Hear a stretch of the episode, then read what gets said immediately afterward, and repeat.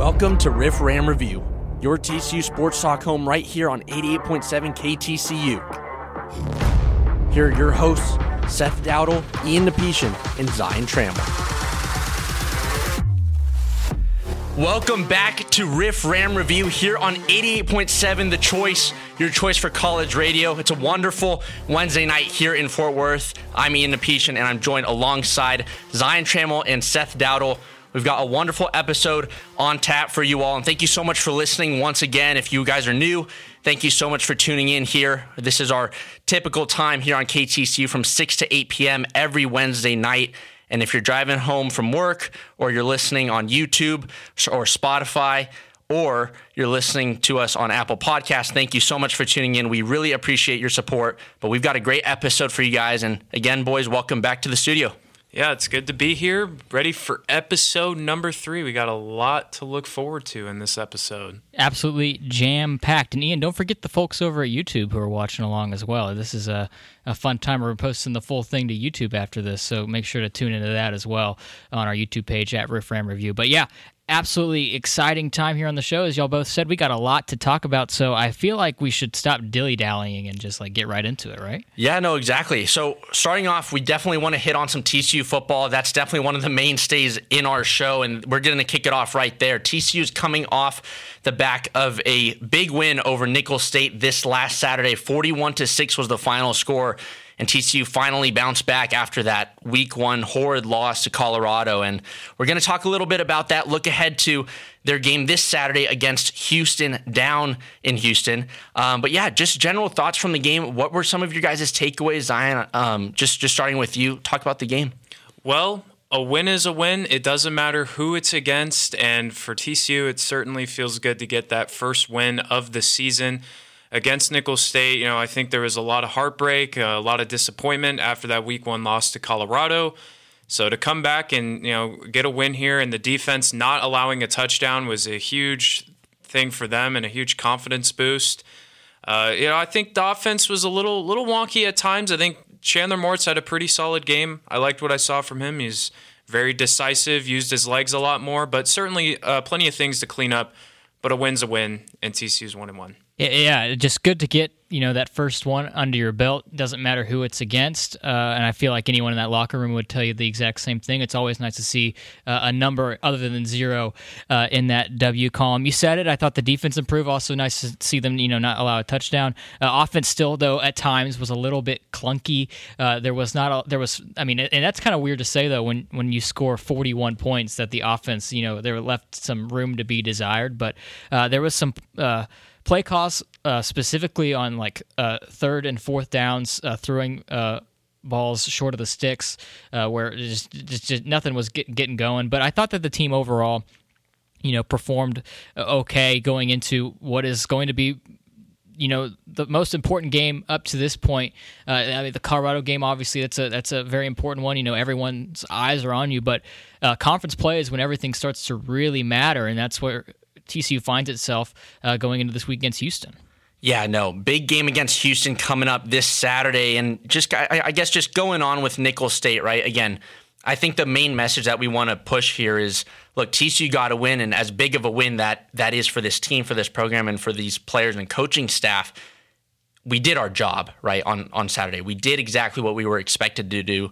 Um, again, it wasn't the prettiest game by any means. Our offensive line was not nearly as strong as it was against Colorado, and that was something that Sonny Dykes talked about a little bit. He's he said that we missed some one-on-one matchups, allowed a, just too much pressure on that line of scrimmage, and but kind of to your point, Zion, you said that Chandler really learned how to use his legs more, and and it's good to see that, right? It's good to see that. Look against a team like Colorado when the running game is working, you're able to use that to your advantage and just keep pushing the ball on the ground game with Emani Bailey, Trey Sanders, uh, Trent Battle. But when it doesn't work, you still have a quarterback that's comfortable enough and can kind of ad lib as you go and use his legs because again we know that that was a huge issue for him um, after last season getting hurt against colorado and kind of coming into this year yeah, and that's something we saw with Max Duggan last season was using his legs. He's very physical on the ground, and certainly we saw that a little bit from Chandler Morris And Andrew Coker, after the game, offensive lineman for TCU, said he was pretty fired up to see that, you know, to see him using his legs. And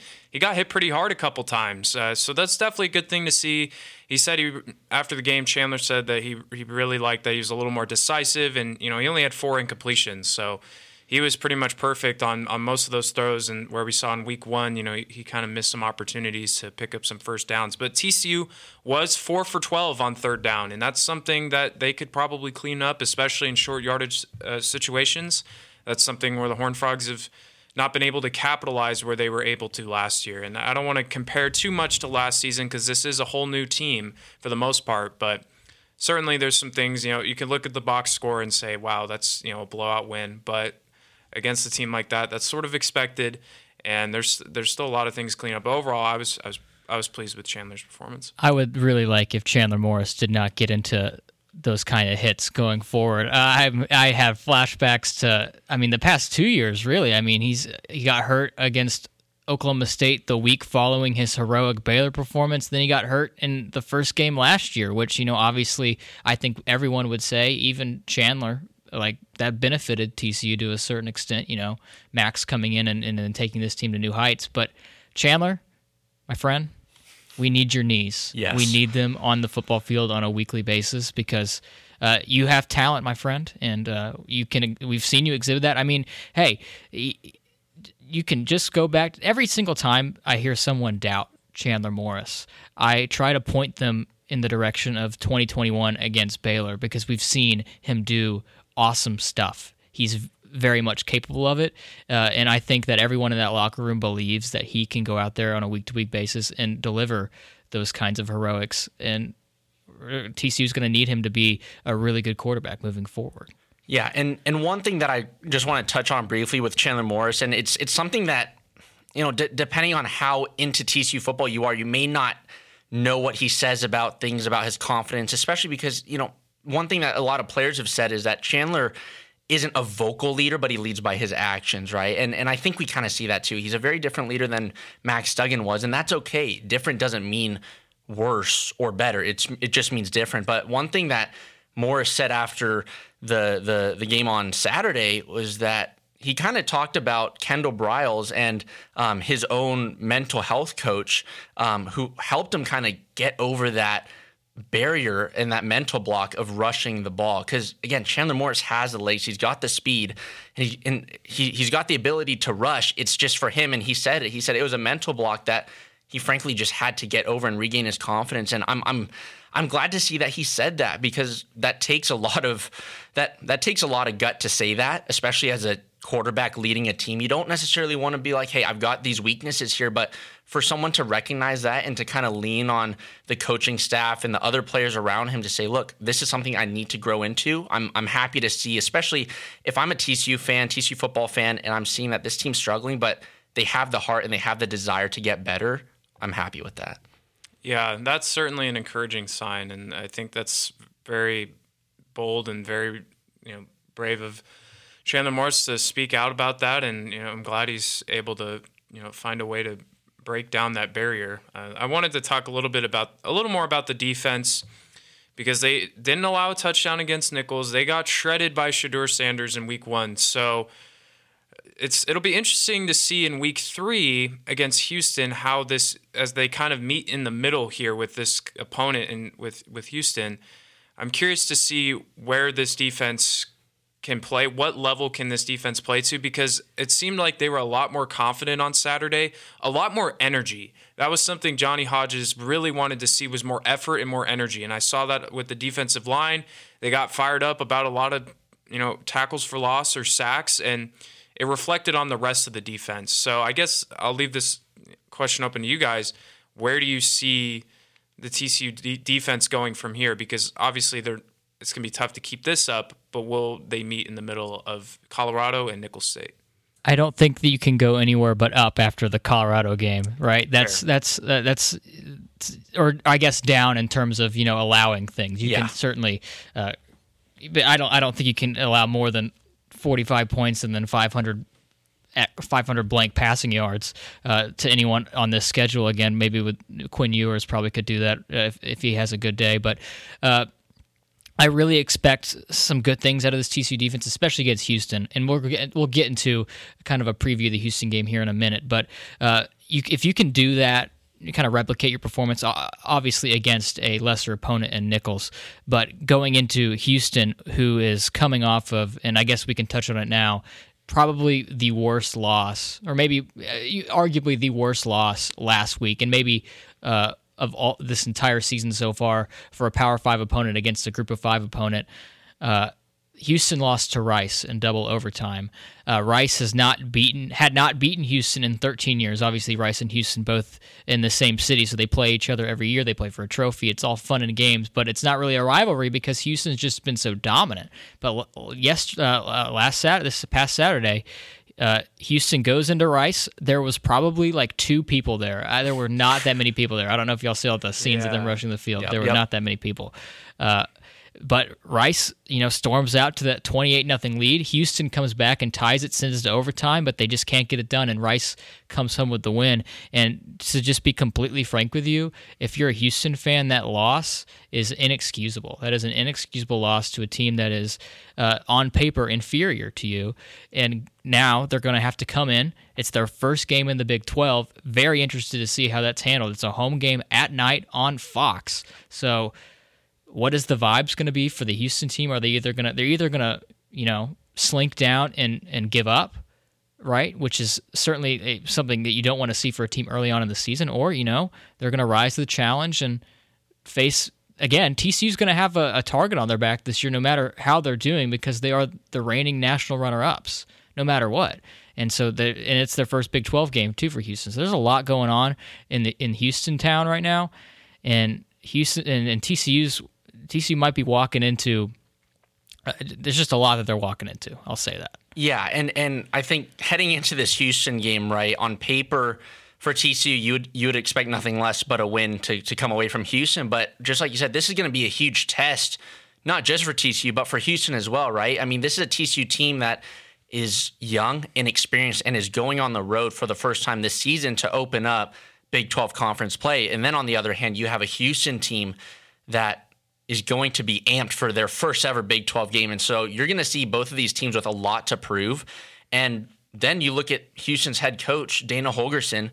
I, Seth, you and I were talking about it yesterday and today. He's on the hot seat. And especially after this 43 to 41 loss, yes, they they beat UTSA to start the season. Good good for Houston. They did what they're supposed to do. But this loss to Rice is huge. And, you know, for Dana Holgorsen, there's there's definitely gonna be some some talk about him and, and his future possibly.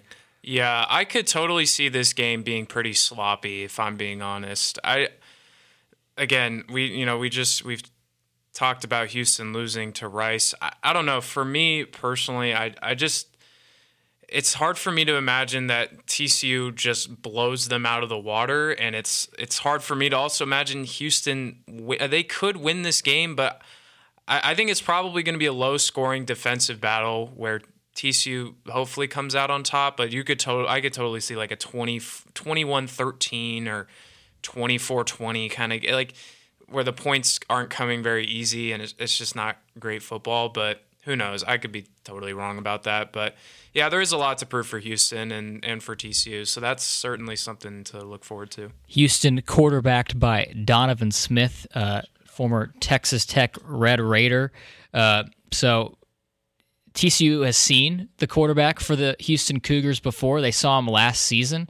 Um, and, you know, he was kind of just the guy who was used on fourth downs. I remember a lot for Tech last year. Yep. They brought him in in those like fourth and short spots. Uh, some some uh, really gutsy calls from Joey McGuire to try and get them back in the ball game that ended up costing Tech the ball game, but that's neither here nor there. But Donovan Smith was that kind of guy. He came in, he was essentially the all right, line up behind center, and we're going to push you and uh, for a first down kind of person. But he's the starting quarterback at Houston, and what's what's tricky about you know predicting uh, how a quarterback like he plays is like one, he's a little streaky, and two, he's fast. He's got the speed, and running quarterbacks are always a little bit more difficult to defend. Uh, but and, and for a three-three-five defense too, where if you're not filling those holes, there might be some holes for the quarterback to run through. It's going to be interesting to see how TCU handles him specifically. But the good news for him, and this might be you know a discussion throughout the season is TCU does have some film on Donovan Smith, and Sonny Dykes is familiar with Dana Holgorsen too. Exactly, and I mean Sonny Dykes and Dana Holgorsen go way back. I, I, if I'm not mistaken, they coached. It was either 06 or 07 when they were both coaches under Mike Leach, and I mean they know each other incredibly well. Um, yeah, I mean even in the press conference, Sonny Dykes had had these words to say about Dana. You know, I, when I went to Kentucky, I used to hear Mike talk about Dana. He called him Little Dana, and he always talked about Little Dana all the time. I'm like, who's this Little Dana guy he's always talking about? and then you know had a chance to meet him, and and, uh, and then we had a chance to work together. And you know, I loved working with him. I mean, look, we're I mean, truly, Dana feels like part of our family in, in a kind of a, a, strange sort of way. I mean, I know his kids. Um, you know, his son Logan's. I think the world of him, and got a lot of respect for for Dana, and and um, you know, I, I think it's just a relationship that goes back a long time, and I think there's some a lot of mutual respect there. Yeah, so right there, a, a, a, lot of mutual respect, I think, is the is the phrase to wrap that kind of that that talk up between Holgorsen and Dykes. I mean, it's two guys again that go way back, and they have respect for each other and for for each other's programs and how they each came up through different ways of coaching and kind of have found their they've they've found their own teams and, and established themselves. Um, no, really excited for this game. Uh, again, both of these teams have a lot to prove, and Dana Holgorsen is on the hot seat. So I mean, these these these two teams will have a lot to go at. But kind of just getting back to the game part of it, right? The the TCU offense needs to take advantage of this Houston defense. Now, I'm I'm I'm more worried about the TCU defense based off of our performance against Nicholls. It didn't necessarily make me feel much better after the Colorado game, but if there's any part that TCU needs to take advantage of, I would say it's taking advantage of the Cougars defense. Yeah, uh, the defense. I mean, you just got to look to the final score against Rice, and you're like, "Yikes!" Yeah. Okay, well, forty plus points against the Rice Owls. That's you're a little leaky there, aren't you? Defense, uh, yeah. That's TCU's got to take advantage of it. They took advantage against Colorado to a certain extent, right? I mean, you score 42 points, you think you're that's good enough to win a football game. TCU, I mean, TCU's averaging 41 and a half points right now. Yep. To, to the first three two games, which usually you would if you looked at a team and they're averaging 40 plus points a game you'd say they're probably 2 and 0 yep. but the defense is really going to have to step it up you said it ian um, we're interested to see the linebackers really going to have to be speedy with Donovan Smith because you know we talked about it in that Colorado game.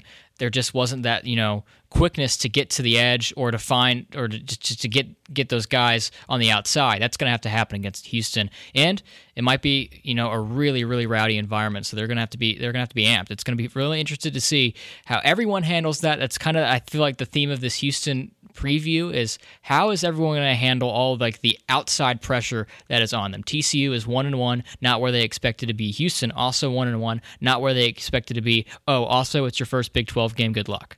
Yep. And the first road game for TCU as well, which is part of the reason why I I think the offense should perform well, but they might fall a little short of expectations. In my opinion, I'm not saying it's going to happen, and I don't think you have to agree or you know, but that's just personally my opinion. So we'll see what happens. But I'm I'm looking forward to this game. I think it's it could be a good indication of what's to come for TCU. Well, TCU is going to travel down to take on the Houston Cougars and Dana Holgorsen. That's going to be kickoff on Saturday at 7 p.m. But quickly before we wrap this up, let's get on our score prediction. So I, I guess I'll start, but I, I I think this will be a lot closer than we want. Maybe I'm taking this a little little too hard, but I'm going to say TCU 27 24. Yeah, that's similar to what I have. I have 24 to 17 with the Horned Frogs winning. TCU 31, Houston 21. Okay. All right. So again, all of us picking TCU just like we always do. I enjoy that. Hoping that the Horned Frogs can put together another great win, and this time on the road down in Houston. Again, that's going to be kickoff on Saturday night at 7 p.m. TCU looking for their second win of the season. Stay here on 88.7 The Choice as we've got another hour and 40 minutes left to go here on Riff Ram Review. You're listening to Riff Ram Review on 88.7 The Choice.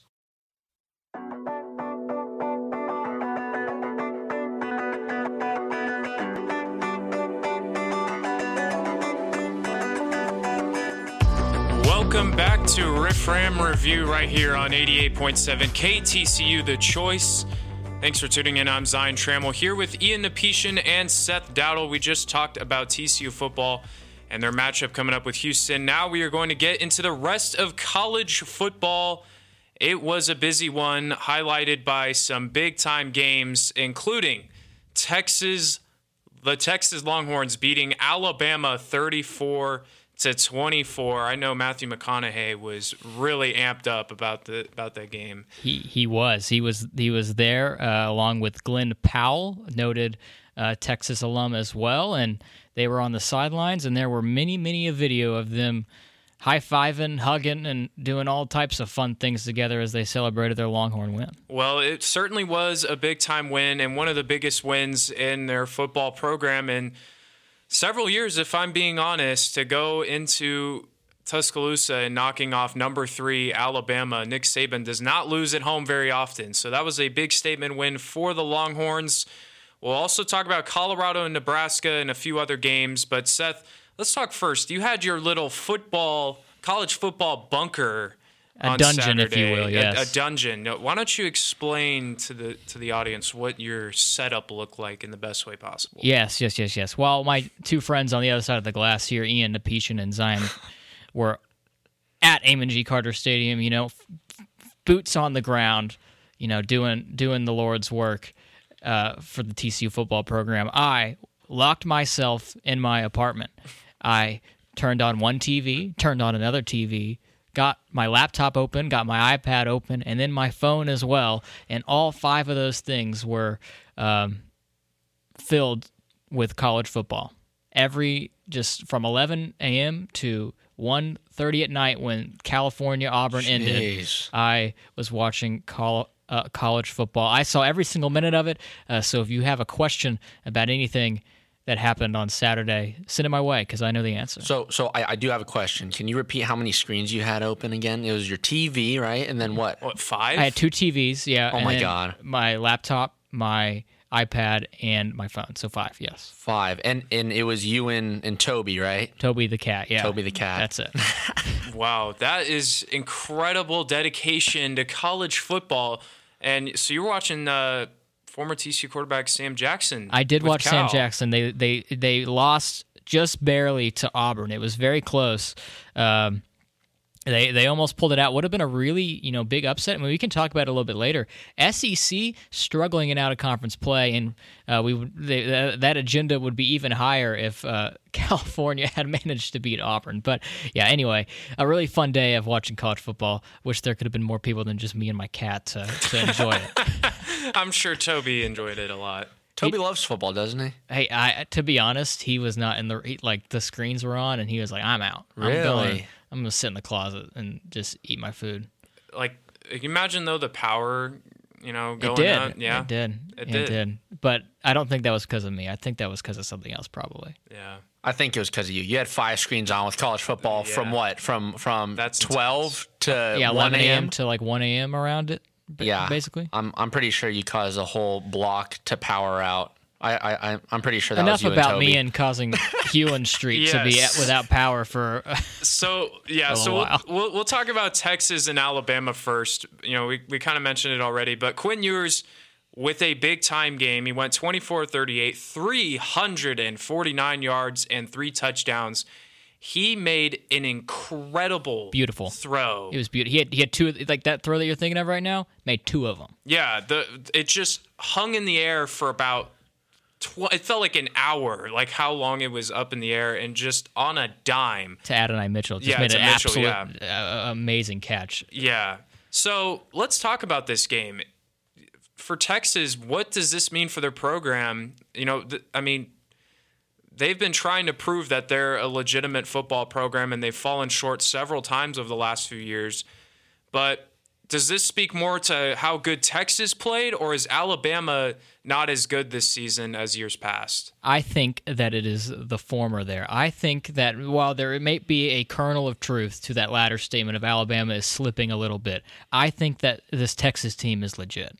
I, I really think they're really good. The, ro- the the talent on the roster has always been there. It was there last year. It was there the year before. They this roster, no matter who the head coach is, has always had legit talent. But this year, it really is all coming together. Quinn Ewers, maybe you know it's going to be funny when Quinn Ewers doesn't play that well against the rest of the rest of the schedule, and the only team he performs well against is Alabama. It, that, but that that's just a little funny, funny, you know, thing that could happen in the future. But I don't think it will. But just look at this box score and like all of the talent uh, that that is coming together for Texas. Y'all remember last year? I remember going into the TCU Texas game. I was so scared of what Ja'Tavion Sanders was yes, going to do to I TCU, agree. and he didn't do much. Five catches for Ja'Tavion Sanders for 114 yards. Yeah. That's pretty good. Adonai Mitchell, three catches for 78 yards, two tutties. And then Xavier Worthy, who is, you know, everyone knows about how good Xavier Worthy is, five catches for 75 yards and a touchdown. And then everyone else, there's a lot of other people that are getting involved as well. And then the defense was really good as well. Uh, Alabama, a little bit more limited on offense this year. Jalen Milroe is certainly not Bryce Young. He's not trying to be Bryce Young, but he certainly is a little bit more limited in, in, the passing game. At least he really relies on his run game. What's what's what's concerning for Alabama about Jalen Milroe is he'll the ball is snapped. It's, he's in shotgun. He'll snap the ball, and then he has no pocket presence. He immediately even if there's no pressure, he'll get out of there and just run and try and make something himself. And then immediately his wide receivers are on scramble drill, even if there was no pressure. So that's a little concerning that he's not willing to just sit in the pocket and take his reads. But that also speaks to a little bit of how good the defense was for Texas, right? I mean, they're covering these Alabama receivers well. That there was consistent pressure on Jalen Milroe. He f- felt like he was under attack for a lot of the game. So yeah, I think that this speaks more to Texas's potential to be really good this year. And in a Big 12 that is, in my opinion, a little weaker than it has been in years past, Texas, and they have the potential to do it every year, has the potential to win this league and run the table. Yeah, I mean, it, it, you're right. The Big 12 is pretty top heavy. You sort of have Texas, Oklahoma, Kansas State. And to me, there just feels like a bit of a pretty significant drop off. Am I wrong there? I, I no, I think you're very pretty accurate with that. Yeah. So, and like you mentioned, Jalen Milroe ran it 15 times and he completed 14 passes. So he was running out of the pocket more than he was completing passes. And he only gained 44 yards on the ground. Texas did a pretty good job of stopping the run. And we were actually watching the end of the game because TCU was blowing out Nicholls State. Ian and I were watching on someone else's phone the end of the game. So that was that was pretty interesting to see that unfold. And we're just thinking, wow, like Texas really did it. That's insane. Yeah, and and, and kind of going back to the talk about Jalen Milroe, right? I, I think it was you said that said it right. It's it's kind of frustrating to have a quarterback that one doesn't have pocket presence, but also doesn't have the patience to make those reads, right? And again, maybe just like we are saying, this is kind of going to be a turning point, maybe for the program and for the next couple of years, perhaps, right? This could just be, look, there was a lot of talent that's left Alabama over the last couple of years, and this could be not necessarily a rebuilding phase, but a phase where it's going to be a transition for a lot of guys, right? And kind of that, that was kind of the talk with Texas too. Is look, there's a lot of moving pieces to this team, and they haven't put it together. But now you look at this, and Quinn Ewers is no longer the same young guy that he was a couple of years ago. He's now established himself, and this could be the year that he finally kind of takes hold of this team and can lead Texas to what they've. That he he's, he can finally lead this team to what they're supposed to be doing. Yeah, just to put this game in perspective for how significant it is that Texas went into Bryant Denny Stadium in Tuscaloosa and beat Alabama. This broke a 21 game home winning streak for Alabama. The last time that Alabama lost at home was back in 2019 when they lost 46 to 41 to number 1 LSU. That was the Joe Burrow LSU team. Nick Saban at home is 103 and 9. Wow. Oh my god. Yeah, he doesn't lose. Three of those losses came in his first year as the head coach of Alabama. Wow. In his 17 seasons, he has only lost 9 times at home. And wow. the Longhorns went into Tuscaloosa, one of the toughest environments in, in college football, and, and got a W. And it was pretty, it was pretty convincing as well. Yeah, Yeah, that's that's that's very impressive. But it seemed to me the big talk was once again about Deion Sanders and those Colorado Buffaloes who have taken not just college football but the nation by storm. It really feels like Gus Johnson and Joel Klatt said on the broadcast that this is the biggest story in sports. Now, whether you agree with that or not is up to you, but that's what they said. Colorado beat Nebraska 36 to 14. Big noon kickoff was there again. Shedeur Sanders had 393 yards and two touchdowns. It was pretty close early on. It felt like Colorado was a little trying to get into their offense a little bit. It felt like they weren't executing the way they wanted to. They got some unnecessary penalties, but then they just hit another gear in that second half. And that atmosphere was electric, honestly. It was really cool to see all the Colorado fans showing up for this football program that has struggled for so many years. And they got another win against Nebraska. They go to 2 and 0 on the season. Uh, what is a buffalo? What's what is a buffalo sound?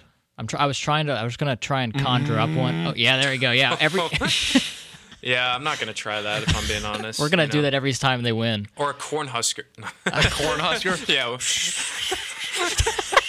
that, if you build it, they will come. yeah. Wrong state. Wrong Yeah. state. Well, well, still corn. Yeah, still- Cornfield. Still, Yeah. corn. Uh, Zion, you and I were texting about this game while it was happening. Uh, it kind of felt like Nebraska early on in the game, specifically the first half, used the film that they saw uh, in Colorado TCU and, and and built their defense around that a lot, and they were getting stops. Like Colorado was very like visibly frustrated on offense, right? Yeah. they couldn't get anything going. Neither Yeah. could Nebraska, and, and Nebraska lost the game. Uh, one because uh, the defense kind of you know crumbled toward the end. Also because Jeff Sims is a turnover machine. Yes. He uh, he is a walking turnover. It it was I hate like I hate to say this about a quarterback, but it was really just hard. It was a painful watch to see Jeff Sims at quarterback. There was a moment where Gus Johnson said that he is losing them ball games essentially. And then the next play he throws an interception. like oh my god, it is it's just hard and Nebraska's offense is just pitiful to begin with. It's not good. It's not good. Yeah, to, to, to just you know, for for all that's worth, Jeff Smith, Jeff Sims is not playing with you know good. He doesn't have the the tools necessary really to to to pitch the ball to Dylan good receivers. Edwards. But also this, Jeff Sims in his career in between Georgia Tech and now Nebraska, he's been in college for three four years, has thirty seven turnovers. Oh wow. That leads active Big Ten players. That's not good. I'm coming. I'm coming with the stats today, you, guys. you are our statistician today. 37 Statistician turnovers. St- had, Seth. had three of them uh, on Saturday. That interception, which was just hilarious broadcaster timing. There was one really early where he just dropped a snap. He just dropped the snap. I think he dropped the snap twice. Is that, am I wrong? Did he just drop two snaps? I think it was two snaps. Yeah.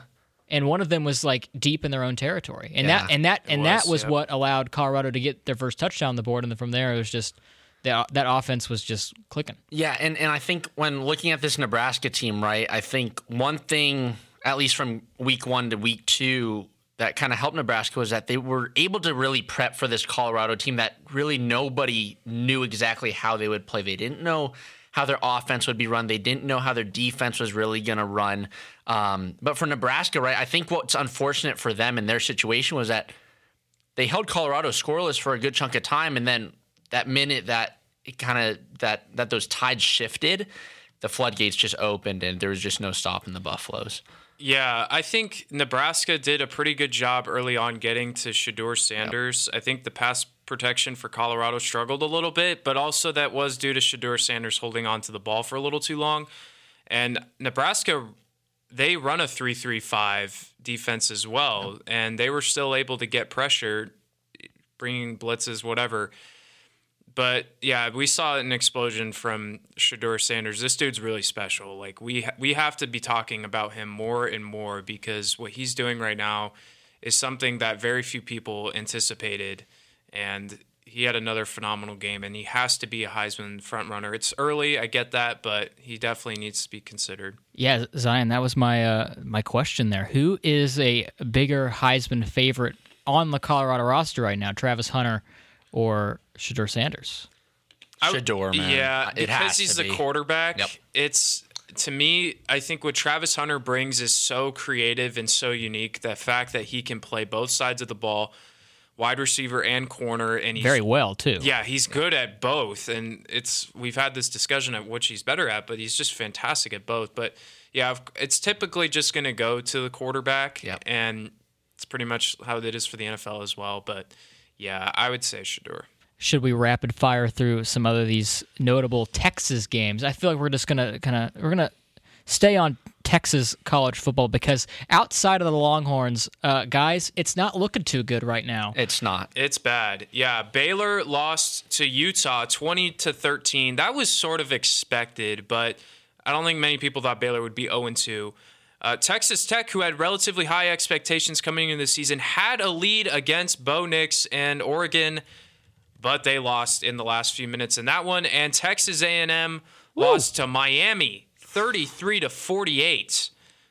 Un- unranked Miami. the final score there does not indicate how like that that score is not close, but that game was not close at all. Uh, two of Texas A&M's first their first two touchdowns came on uh, two turnovers deep in Miami territory. They got the ball at the nine and got the ball at the 15 and scored touchdowns on both, but there was no consistent o- o- offense.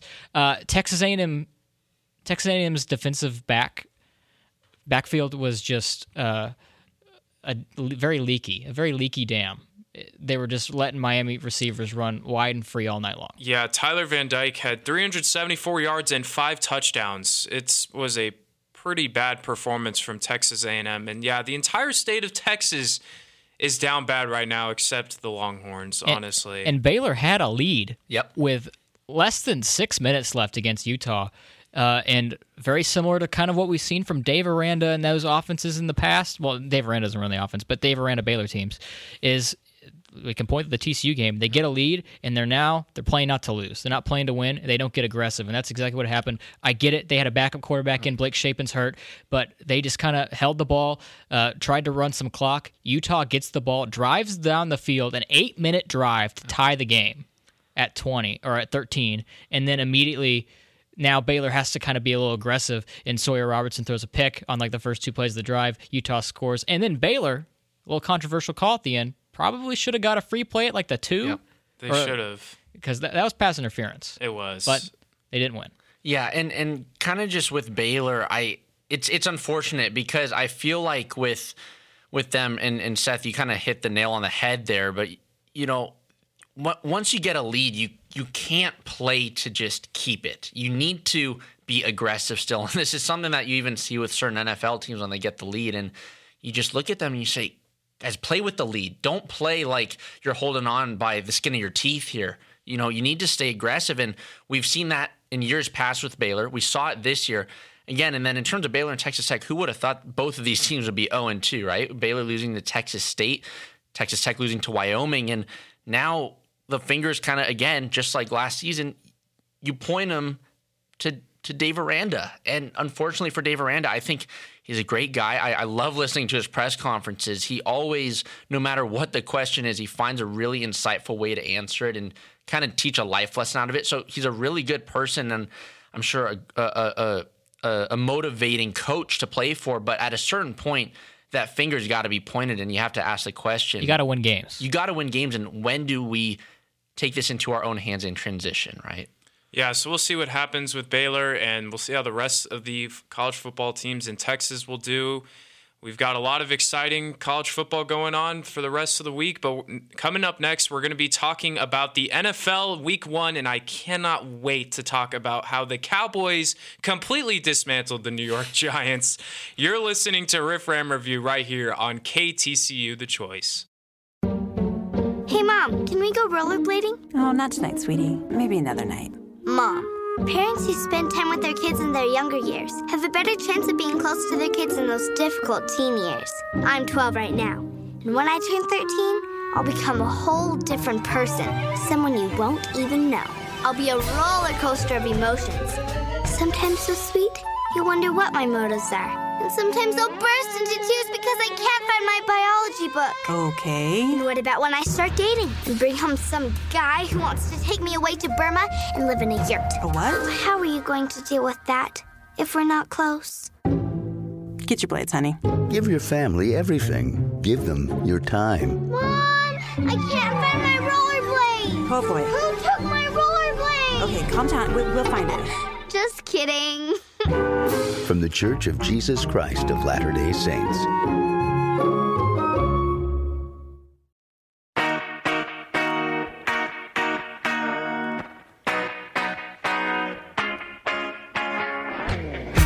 Welcome back to Riff Ram Review, review excuse me, here on 88.7 The Choice, your choice for college radio. I'm Ian Napetian, joined by Zion Trammell and Seth Dowdle.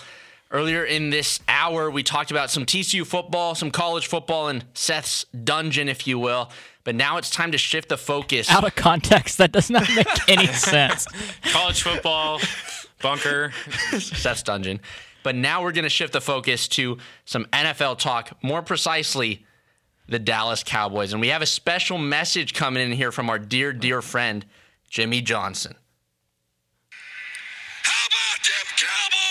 How about them Cowboys, baby? Oh my goodness. burger baby, the Giants. They thought they were back, but now they're back in the dumpster. They were back in the wrong place. Oh my gosh, Seth, let me just say to open up the NFL season on Sunday night football where millions of people are watching because America's team was playing in prime time, the Dallas Cowboys just destroyed the New York Giants 40 nothing. I I cannot tell you how perfect that game was. Oh my goodness. It was so much fun to watch. The defense balled out. They played arguably the best game I've ever seen from a Dallas Cowboys defense, let alone a defense, period. It was insane. Seven sacks, two interceptions, one pick six, one blocked field goal for a touchdown, five forced fumbles, and of course, Woo-wee. The zero on the board. Oh, that was a great game. I'm I'm still fired up about that win. Want to make it? Want to just kind of put the just open up the wound even more for the Giants? Here's a stat for you. Oh. Those things that Zion just mentioned, those things in combination have never happened to a team in the same season, let alone in one game. The Giants were obliterated. Yeah. You know what was probably one of the craziest plays from this game was the fact that Trevon Diggs, who is criticized for being a poor tackler, he's obviously got great hands, whatever, he's a poor tackler, popped Saquon Barkley and forced a fumble, I guess. Yeah, was a it was an It was interception. an interception, but it kind of felt like a fumble. And uh, DaRon Bland took it to the house. That was pretty sweet. It just it was a fun ride. I think we really need to just talk about how legitimate this Cowboys defense is. They have so many guys that can attack the quarterback. Of course, Micah Parsons and Demarcus Lawrence, but you have Osa Odighizuwa up the middle. Johnathan Hankins is a great run stopper. He had a pretty good game as well. I'm trying to think. Dorance Armstrong also had a sack. It's an incredible defense. Dan Quinn is the GOAT. I love this man. He has turned this defense in 2020, the worst defense I've ever seen, to now the best Cowboys defense I've seen. Adding Stephon Gilmore, who had an interception. It was a remarkable game. Dan Quinn cooked, bro. Yeah, it just and you you add like what was a really good front seven. Then you add now in the back, you already got Diggs, right? Who's a very he's a he's a good he's a decent to good corner, right? And then Gilmore now. Oh my goodness, right? That you're legit. And then you got guys back there, t- other guys back there too that can really make a difference. It's a, it's a it's a great improvement these past three years. What a hire uh, by Mike McCarthy and Jerry Jones to to get Dan Quinn uh, after Zion. You said it. The 2020 defense for the Dallas Cowboys might have been the most horrific thing to ever step foot on a football field. It, was bad. so bad. like it was atrocious. And then on top of the fact that Dak Prescott was out for the entire year, that was oof. That was a tough year, man. Yeah. Well, Throwing Andy Dalton out to the Wolves. oh my God. That felt bad. Well, 40 zip is pretty crazy, but I got one more stat for you, Mr. Statistician Seth. All right. The last time the Giants were shut out to open up a season was September 4th, 1995, Well, what happened that year? against, What- against guess who? the Dallas Cowboys. The Dallas Cowboys. And guess what happened in 1995? The Dallas Cowboys won the Super Bowl. They did, and that was the last time. Oh, are we? Is this just? This is just the overreaction Are we corner calling right now. Are we calling this? Book my ticket. That was the, that was the last time we won the Super Bowl, so it- it's kind of been a while. I'll, I'll I'll humble myself a little bit, okay? I, let me have my wins, people. Okay, the Cowboys don't get many, especially in the playoffs. And I'm very happy with this. And on top of that, just I'll talk about it briefly. Is the new offense with Mike McCarthy. We didn't really get to see it much because they were winning the whole game and they didn't really need to do a, a whole lot. But I liked what I saw from Tony Pollard. Yep. Offensive line did pretty well for Dak. Dak beat up a bit, and I thought it did good. Yeah. Yeah, Dak just had to game manage, and that's really all he has to do this season is game manage, in my opinion, with how good this defense is. CeeDee Lamb had a solid game.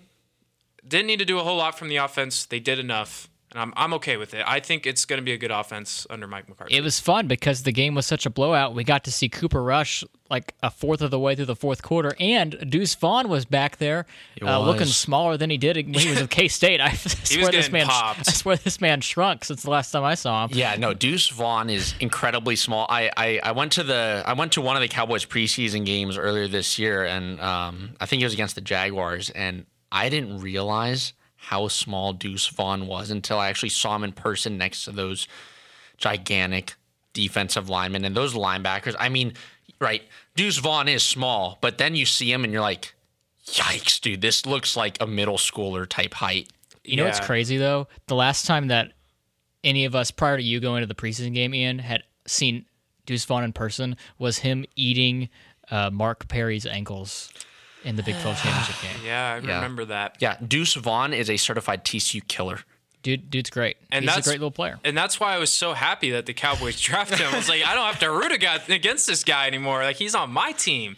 You know who I really wanted to see though was Trey Lance. I know he's inactive. oh my God, I yeah. just want to see it, man. Come on, give the people what they want. It's That's, like Trey, you don't know the playbook yet, but go. Especially uh, my friend Jason, give us Trey Lance. Come on now. I got to be honest. When I first saw Trey Lance on the screen when they panned to him on on on TV, and I saw him in the Cowboys uniform for like the first time, I had to do a double take. It was just very strange going from the red and gold colors to just Dallas Cowboys American type team, it was it was kind of bamboozling to be completely honest. Yeah, it was kind of weird. What's crazy about Trey Lance? He's he's such like a national football figure, but he's played in like less than five games. I know he's he's one of the most popular name. I mean, not one of the most popular, but yeah, most people know who he is, and yeah, he's barely played. yeah, yeah. But no, I mean, crazy game to start the season. I mean, you can't really ask for anything else if you're a Dallas Cowboys fan. And then I do want to touch on Giants fans in general. I can't imagine how they felt.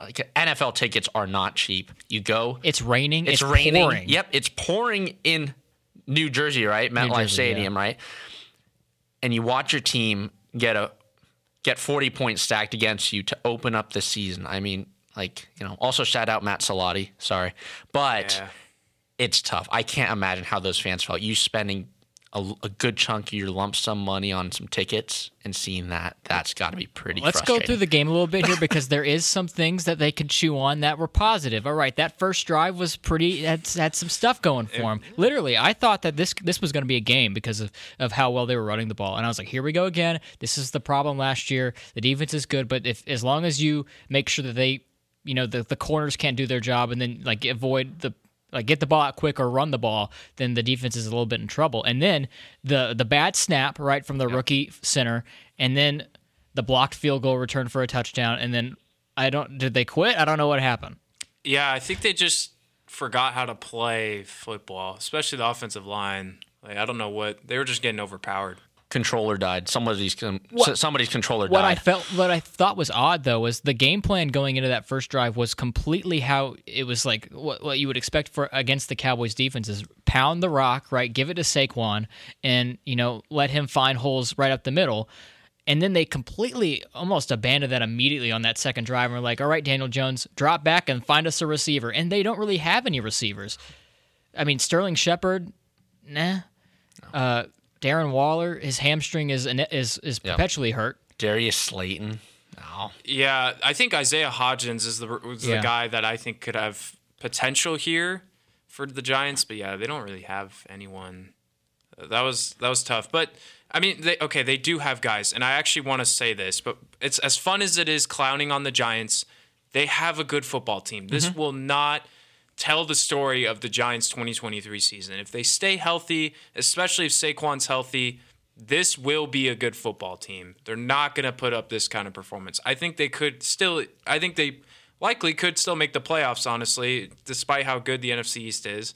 Darren Waller is a good addition. He showed some flashes when the Giants had something of an offense. You know, like I mean, it's it's just hard. Like there's no positives you could really say for the Giants, but they're a good football team. Daniel Jones is an okay quarterback. He can get them to the postseason, and the Giants defense isn't that bad. I think the most inexcusable thing though for this game is why in the world is Daniel Jones just Yes. taking hit after hit? I wish I got the clip from Chris Collinsworth where he was praising Daniel Jones for being, you know, a warrior, a trooper of sorts. You know, like this is a statement. This is my Dan- team. I, he he's gonna stay there, and this is a statement, right? and Yeah. then like the next play, he just got walloped, and and Mike Tirico went, "Oh, yes, wow." Yeah, I mean, Tyrod Taylor, who's the backup, is probably like, oh, thank God I don't have to go out there right now. Otherwise, Micah Parsons is just going to obliterate me. Like, that was, yeah. I, I thought that was a little strange, too, that Daniel Jones stayed in for as long as he could. Jersey's soaking wet. He Oh, weighs ten pounds more than he did before the game started. Yeah, I don't think Daniel Jones wanted anything more. He did not want to be. I'm sure he did, but like he probably was like, I'm just ready to go home, man. I am gonna ice and just crash because this is not fun. yeah, and and talking with Daniel Jones, right? I mean, the thing is, he's a decent quarterback. He's not a great quarterback, but he's not the worst of the bunch that there are in the NFL. And He's no I Josh Dobbs. We'll say that. Yeah. Well, well, with with with Daniel Jones, I think it's the frustration for him, and this could be for the Giants throughout this season, depending on how they bounce back from this. But you can have as great of a quarterback as you want back there, but if your offensive line can't handle any sort of pressure, granted they're going up a uh, they they were going up against the Cowboys D line that's incredibly strong and skilled, but you can have what whoever you want in your pocket, but if you have no protection for him, that's going to be the end of it. And I think that's what's frustrating is that then three quarters of this, right, and you're down by you're you're down 33 zip after three quarters, and you still leave him out there. And Well, the Cowboys are putting their backups in th- in the fourth quarter before Daniel Jones is out of there. And I get Brian Daboll said after the game, they asked him, you know, obviously they were going to ask him this question. Yeah. He said, "We're just looking for something positive to take in the next week." But there's always the caveat that what if nothing positive happens? Yep. And nothing positive really really did happen, right? And you're also risking uh, Daniel Jones, who you just gave this massive extension to. He's going to get hurt, and you don't want him to get hurt. And we've seen, and we'll talk about this in our next segment. The MetLife Stadium turf is a little dangerous. Yes, It it is. it has claimed the ACLs, the ankles, the- every every lower leg, every p- lower part of the leg of, of of a lot of players over the last few years, and uh, but yeah, definitely a great way to start the season for the Dallas Cowboys, and I mean for the Giants, it's obviously frustrating, but again, it's this is early. It's week one. You got 16 more weeks to turn it around, and I, I again, I think we can all agree with this, and we've said it already. But, this isn't going to be the Giants of the 2023 year. I mean, this this just isn't it. We understand that, and I, I'm just really excited for this NFC East. Um, I mean, it's it's it's going to be a great season between some of these teams that are going to go for it and get into the wild card or win the division, things like that. But really exciting way to start the season for the Dallas Cowboys. But coming up next in hour two, we've got some more games to recap from the Chargers and the Dolphins game going to Aaron Rodgers and the Jets.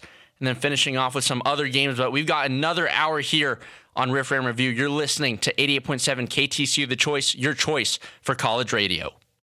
The mission statement of Hope Farm is simple providing a leadership program guiding at risk boys to become Christ centered men of integrity. The vision is promising, cultivating a future and a hope for boys. But the challenge, it's great. The boys at Hope Farm, who range in age from 5 to 18, share one bond. None of them have a father living in the home. Most of their fathers chose to leave their families. Studies have shown that fatherless children are 76% more likely to take part in crime, 69% more likely to take drugs, and 90% of all homeless and runaway children, they're from fatherless homes. We will pay one way or another, either now to prepare these boys for a bright future, or later to keep them locked away so they don't negatively impact our future. Either way, we pay. Consider partnering with Hope Farm as we dream bigger than ourselves and sow the seeds for the future. For more information, visit hopefarmfw.org. That's hopefarmfw.org.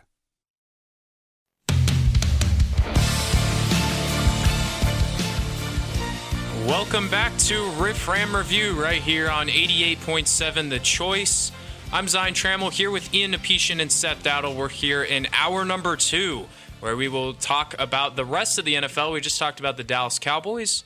talk about the rest of the NFL because there was some exciting games. It just felt so good to be watching NFL football here. Finally back, best time of the year. We're gonna first talk about the Dolphins and the Chargers, which was an absolute shootout. That's something that I expected and that I said in the last episode. I, I thought this was going to be a shootout, and it was with the Dolphins winning 36 to 34, and the Chargers once again proving that they cannot close out games to save their lives. Man, it's it's frustrating, and I'm not even a Chargers fan. Uh, despite the Chargers running for 233 yards on the ground, they got 117 from Austin Ekeler, 91 from Josh Joshua Kelly. It was Tua Tagovailoa and Tyreek Hill who was making play after play after play for the Miami Dolphins, getting the win in week one. Yeah, this is a new year for everyone, a new year for the Chargers, but it's the same old Chargers. And I think that's been the story of the last two or three years under Brandon Staley. It's been. What did Quentin Johnston get himself into, guys? I know. Well, I'm, I'm hoping Quentin can turn this can, can turn this franchise around, but they've got some big problems on their hands. Brandon Staley just again, I feel like year after year just has proven that he can't command a legitimate football team. And I think again, closing games out, just like you said, is the biggest problem. And I mean, but at the same time, they gave us one heck of a game, so I am did. thankful for they that. Did. The yeah. defense is the issue for the for the Chargers. Obviously, you put up 34 points and Kellen Moore's offensive coordinator debut, uh, but Brandon Staley, who is there because he is a defensive-minded head coach, they just can't seem to get it together. And you know, and this past Sunday afternoon, was you, but I am was the was you know just the epitome of that. But as you said, Ian, thank you so much for giving me my fantasy win. Tyreek Hill had 44 and a half points. Oh my gosh, Tyreek Hill, my savior. Oh my god, Literally won me, the, he won me the game. Yeah. He's great. He is tremendous. And I, I, I was talking with Zion today. There were a couple passes that Tua was was was launching down the field, and I wasn't sure what was more impressive, whether it was the throw or that Tyreek Hill actually caught up to some of those balls. I mean, and but that's what you get when you have a when when you have such a wonderful quarterback and then someone like Tyreek Hill who you really just toss it up to and you just the, let him go grab. The go ahead touchdown was he yep. Tua dropped that yes. right in the basket. Yep. That was such a great throw and then a really good catch by Tyreek because he from from the camera angle it really looked like he was getting he his vision was somewhat blocked yep. of the ball and he just like boop it's in my arms touchdown we win. Yeah, I want to give an appreciation to to Tua Tagovailoa. Yep. Because I think he doesn't get enough respect. He gets hurt a lot, and that's super unfortunate. But I feel like he gets a lot of criticism. Some of it might be fair, but I think he's a solid quarterback. He proved that today on Sunday. He is the Dolphins guy. I really like what I saw from Tua, and I'm also a big Justin Herbert guy. And I this does not fall on Justin Herbert. Okay, I just want to make that very clear the Chargers defense, if you look at Seth, you talked about how, like how poor they are. If you look at the players on that team, and it's a lot of names, but yep. not a lot of Derwin James connectivity. Yeah, Derwin James, Khalil Mack, Joey Bosa, Asante Samuel Jr., Eric Kendricks, who you know whatever, J.C. Jackson. You know those are pretty well known names uh, amongst most NFL fans. You know, and they just do not seem to put it together. It's kind of crazy. Yeah, I, I just I just don't get it. I don't understand. I they traded for Khalil Mack, and I was like, oh, boom, right? They got they have they've had Joey Bosa for a long time. Obviously, he, we know what Joey Bosa is capable of. It, it, you said it's Zion. It, it, it looks like it should all be there, but it's just not, and it's really unfortunate because, uh, and you know, Ian, you might disagree here because you're an AFC West guy, but I would love to see the Chargers succeed. I, I, I think that it would be a fun time to see the Chargers, you know, post Philip Rivers get some stuff done here. I disagree. I wonder why. We'll get to yeah. that in a second. No, I mean, and, and and again, I feel like that's the thing, right? With the Chargers, there's in terms of their offense, I mean, the personalities on their offense, I, I, guess just taking a step away from the football talking just about the personalities. I mean, I feel like Justin Herbert's a guy that you can't really root against. I mean, even as for me, a Raider fan and someone that's, you know, supposed to be against all AFC West teams. I mean, Justin Herbert's a great quarterback and you want to see him do well. And it's a shame that he hasn't had the opportunity to actually do that here with the Chargers. Uh, yes, he's had the opportunities to, but it's more just the fact that it's the defenses that have let him down year after year after year. And I think it's frustrating for him because at a certain point, Herbert's done all that he can do.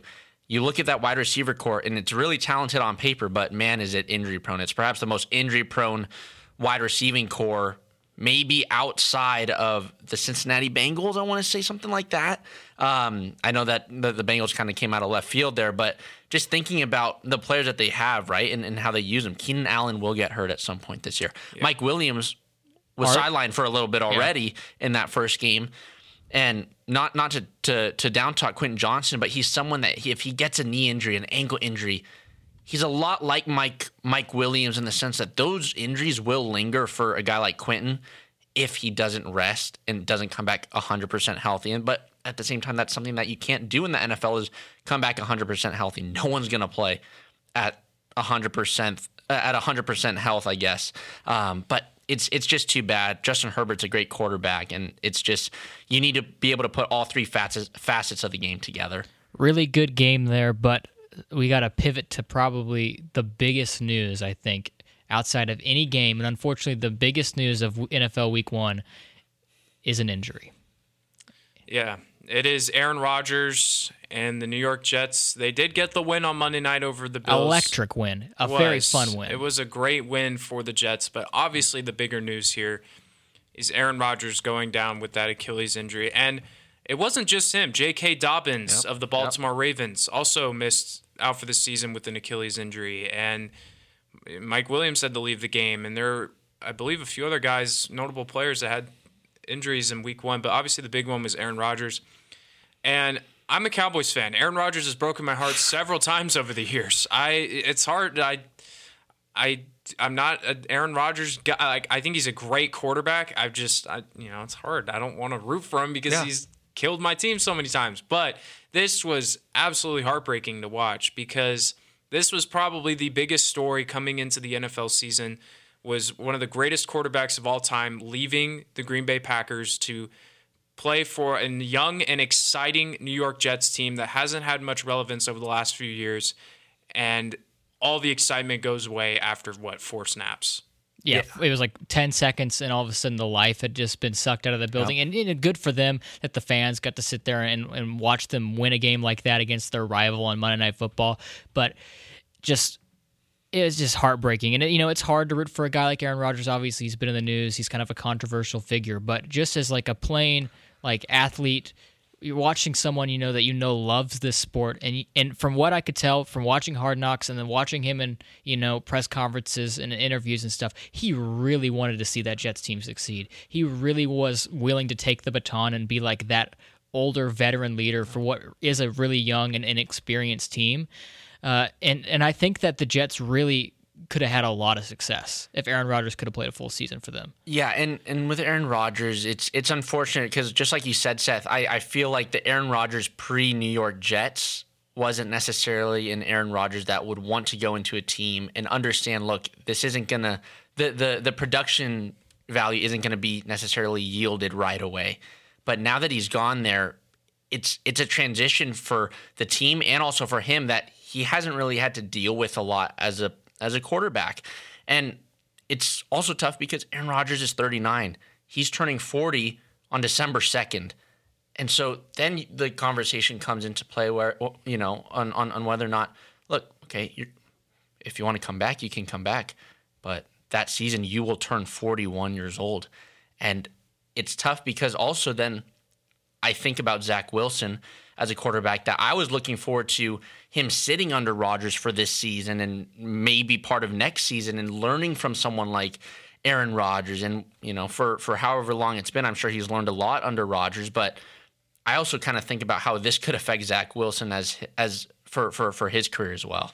Yeah, I want to talk about Zach Wilson a little more too, because imagine you're Zach Wilson you get drafted to be the franchise quarterback of the New York Jets, and they haven't had success in the past, but they feel that this is the guy.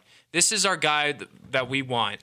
And you don't, he really, he gets two seasons, and here comes Aaron Rodgers, one of the greatest quarterbacks of all time, comes to New York and takes your position, and you just have to accept it. And you have to sit there as the backup, and you're thinking, what can I do to help this team as the backup quarterback now to the New York Jets on a whim? And then here this happens, and all of a sudden, the Jets, you know, are saying, "Hey, remember all that we said about Aaron Rodgers? Yeah. Well, now it's your team again. So go get him." I cannot imagine how difficult that must have been for uh, for for Wilson and for him to go out there and get them a win. Yeah, and, and with the Jets, right? It's it's even after Rodgers went down with the injury, I think what's concerning with the Jets is that it's not even like they played particularly well after that. And and and you know, not to say that they should have bounced back That like that was nothing, though. but but that defense was what kept them in that game, right? And and but again with with Zach Wilson, right? It's just like, look, this could have been the time for him to learn a little bit, gain some experience, even though he's been in the league for two years already, right? But this could have been the year for him to kind of learn under him, under Rodgers, and and now it's just been thrown in the trash. I really think that, and this will be the final thing I think we need to say about this before we move on to another disappointing thing in the NFL that I believe Zion has a lot to talk about. But uh, was that defense was so good against the Bills. And there's a separate conversation to be had again about Josh Allen Yep. and that Bills offense that I don't think we're going to have today, but we can certainly you know table that depending on what happens this next week and the, in the coming weeks. But that defense is special. That's a special defensive unit they got there, and it's just a really a shame because that defense, yes, while it carried them in that game, and I think the ceiling, and I heard a lot of Jets fans saying this, the ceiling with Zach Wilson probably is around eight wins. I'd say that's probably the ceiling. But with Aaron Rodgers, it's what like 12, 13, maybe Oh, yeah. more, right? With that defense specifically as well uh, the offensive line obviously was is a little bit of an issue, and we saw it. That's the reason Aaron Rodgers is, is, was sitting on the ground with a torn Achilles, four snaps into the game. But that defense, I think, Sauce Gardner, he's great. He's he's good. He's pretty good. And then there's other there's so many others. They picked off Josh Allen three times. Uh, and, and you know Josh Allen a, a bit of a gunslinger, but he's a, he's a pretty good quarterback, right? That, that- at least that's you know the common narrative about Josh Allen. To, to do that against a, a Bills team that a lot of people have really high expectations for, really unfortunate to see that maybe the this Jets team, you're eh, it's the second year in a row they're going to be wasting this good defense. Yep. And it sucks. Yep. It is a shame. And I think another team that we're going to be talking about right now that to me really disappointed was the Chicago Bears. They made a lot of moves during the offseason. Ryan Poles was active. They got DJ Moore from Carolina. They upgraded their dreadful defense. They got TJ Edwards from the Eagles, Tremaine Edmunds from Buffalo, Yannick Ngakoue. They let go of David Montgomery, so now Khalil Herbert's the starting running back, and really Justin Fields is the guy that you know people were really excited to see. Mm-hmm. And they lost 31, 38 to 20 at home against their rival, the Green Bay Packers. And of course, Aaron Rodgers wasn't playing. It was Jordan Love. And to me, I was completely uninspired by that Chicago Bears offense. I was expecting much better from that team and DJ Moore was not involved in at all, really, and it was kind of a shame to see. I think the Bears can be better, but that was a very disappointing season, start to the season for Chicago. I like Justin Fields; he's a great quarterback, but the offensive line did not help him out either, and that defense got shredded on the ground. Aaron Jones ran all over that Bears defense. I expected better from Chicago. Yeah, and, and with, with Jordan Love, I, I mean, I, I think I was talking to you, Seth, but I felt like every time I was watching Red Zone, it would pan straight to the the Packers Bears game, and I'd see Jordan Love dinking one into the end zone for, for six. I mean, it was left and right continuously with Jordan Love, Jordan Love, Jordan Love, and it, it, it's great to see, right? This guy's been waiting his time under Aaron Rodgers and obviously now left, but it's great to see someone like Jordan Love kind of taking that roll up now. And but then for Justin Fields, right, it's almost the exact opposite. This guy's had time.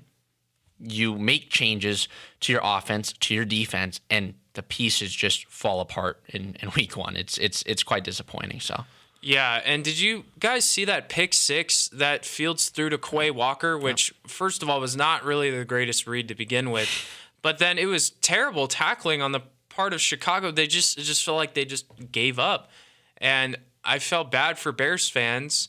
This was also another game, another situation where Bears fans have been waiting for a while and they aren't going to be a great team, but they were going to be better. And I thought they were going to be a little more exciting. I didn't see that Sunday. Maybe we'll see that come for the rest of the season. Yeah, but now now shifting, I I, I do want to get some some we got AFC Ian's, West Ian's got talk. to Ian's got to release something right now.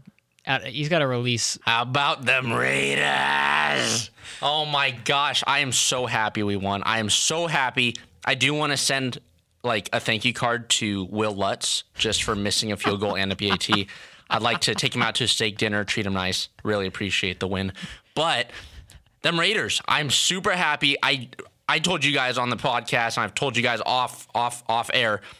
I had really no expectations for this team, but now after this week one, I can kind of set what I expect going forward. Um, again, really no expectations heading into the year, but I, I was happy with how Jimmy Garoppolo played. Um, one thing that I like about Jimmy was that, look, maybe the skill isn't necessarily there, but he's an incredibly smart quarterback and he knows where he needs to put the ball. Maybe he can't necessarily get it there, you know, every single time, but he's a decisive quarterback. Doesn't seem like he hesitates. He he made um, what was a game clinching first down rush on on a third and seven play where perhaps in years past, I don't necessarily know if we would have gotten that with Derek Carr. Um, that's very big for me to say because I love Derek Carr. He's a big Derek Carr fanboy. Um, I, I, you know, there's always like a, a, a like three and four possibility. You look at Ian's phone and he's looking at a picture of Derek Carr. Yeah, um, but no, really happy with how the Raiders played. I thought our defense. There were a couple discipline penalties that definitely need to get cleaned up. It wasn't a perfect game by any means, right? Um, the the discipline penalties were obviously there, and then some PI calls that definitely need to clean up heading into this game against the Buffalo Bills away, if I'm not mistaken, away or home. yeah, it should be on the road. Yeah, but really happy with the win. Was really relieved. Sunday and Monday would have been a horrible day if we had lost, but really happy with the Raiders. Jakobi Meyers, loved seeing him play. He had nine receptions for 81 yards and two touchdowns before he had to leave the game because of a concussion issue, but really happy with the Raiders. The first thing I saw in the Raiders game was Jimmy Garoppolo on the ground in pain, and I was like, "We're doing this again.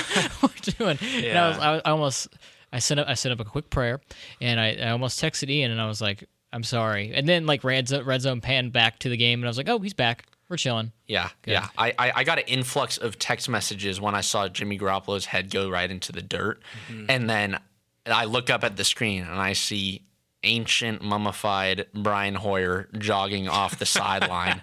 And I said to myself, Are you kidding me? This is week one against the Broncos away. Very winnable game. And then on what? It was the first drive. And then I see Brian Hoyer. I swear, Josh McDaniels loves. Brian Hoyer. Yeah. I, I feel like he was always on those Patriots teams. Yeah. Yeah.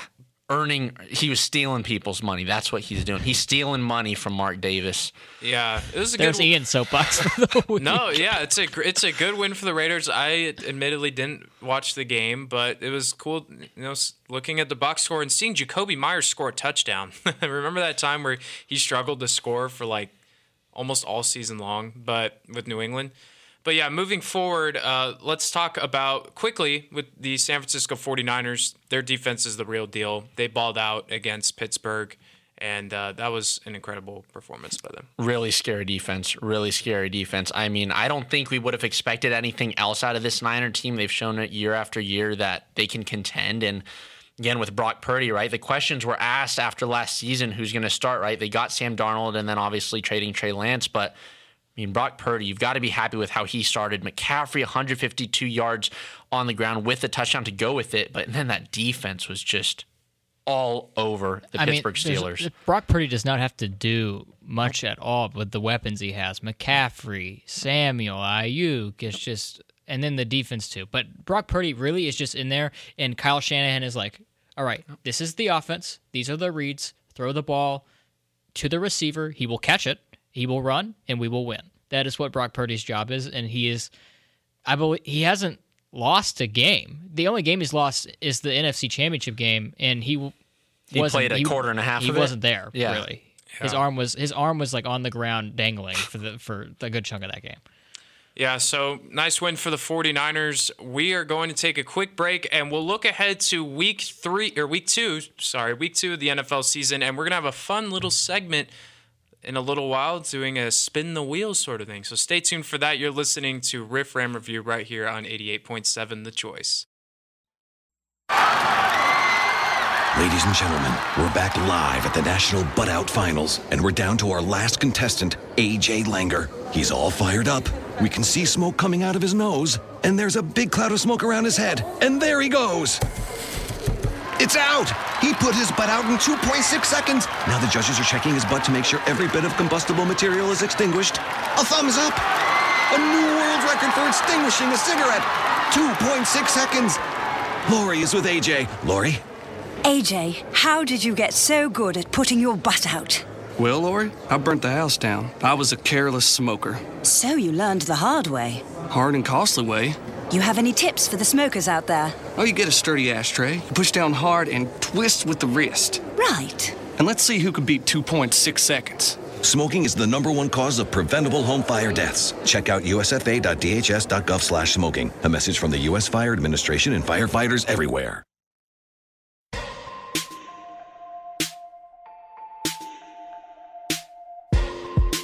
Welcome back to Riff Ram Review here on 88.7 The Choice, your choice for college radio. That's a little T Swift, isn't it? Every single one of these songs have been Taylor Swift songs. oh, have they? Yeah. Are you serious? Yeah. Oh, man. All right. Well, anyways, welcome I've, back to Riff bamboo- Ram I've, Review. I've bamboozled you all the Yeah. entire time. I didn't realize those were all T Swift songs. yeah. I like Taylor. I think Taylor Swift puts out. We some got two more coming. All right, all right. Yeah, well, everybody, welcome back to the Riff Ram Review. I'm Ian Napishan alongside other hosts Zion Trammell and Seth Dowdle. We've talked a little bit about week one NFL, recapping some of the hottest games from this last Sunday and Monday night's game. But now we got to look ahead to week two because there are some really good looking matchups coming ahead. And we want to start local with the Dallas Cowboys, who will be coming back to play their first game at Jerry's World this season in 2023. And they're going to be hosting the New York Jets. Uh, Dan Quinn's got to be licking his chops looking at this New York Jets team and just getting excited for this game, huh? He's very excited about this offensive line and facing uh, Zach Wilson. I would I would believe this game really has lost a lot of its luster for me uh, now that Aaron Rodgers is not playing. But I feel I feel like there's still a lot to talk about because this is a total Cowboys trap game situation. This is a total. This is the this is the spot where the Cowboys will just lay an egg. Zion, I believe. Like I've I've watched this team for 20 years and it would total it's totally in the cards. Yeah, it totally is. I mean, we've I've seen en- enough of Cowboys football in the 21st century to know that this is totally a possibility. But I would like to think that things are different this season and that the Cowboys could roll right through this game. Certainly, the dynamic duo of Breece Hall and Dalvin Cook, who is a little older but still a good back, could certainly threaten the Cowboys. Garrett Wilson's an incredible receiver.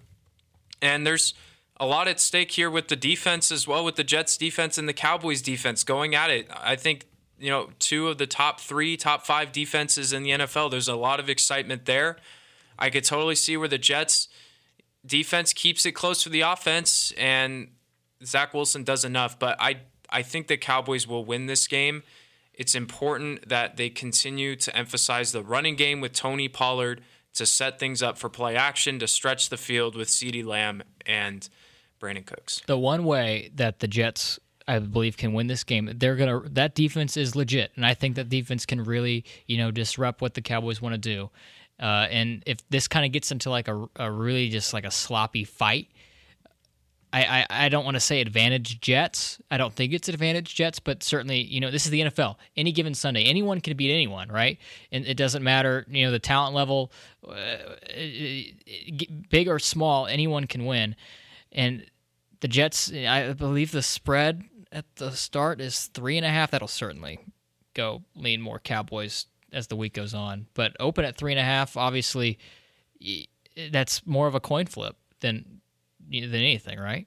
Yeah, and it does help that the Cowboys are at home because I do think the Cowboys play better at home. They did just get a win on the road, but they are a better home team.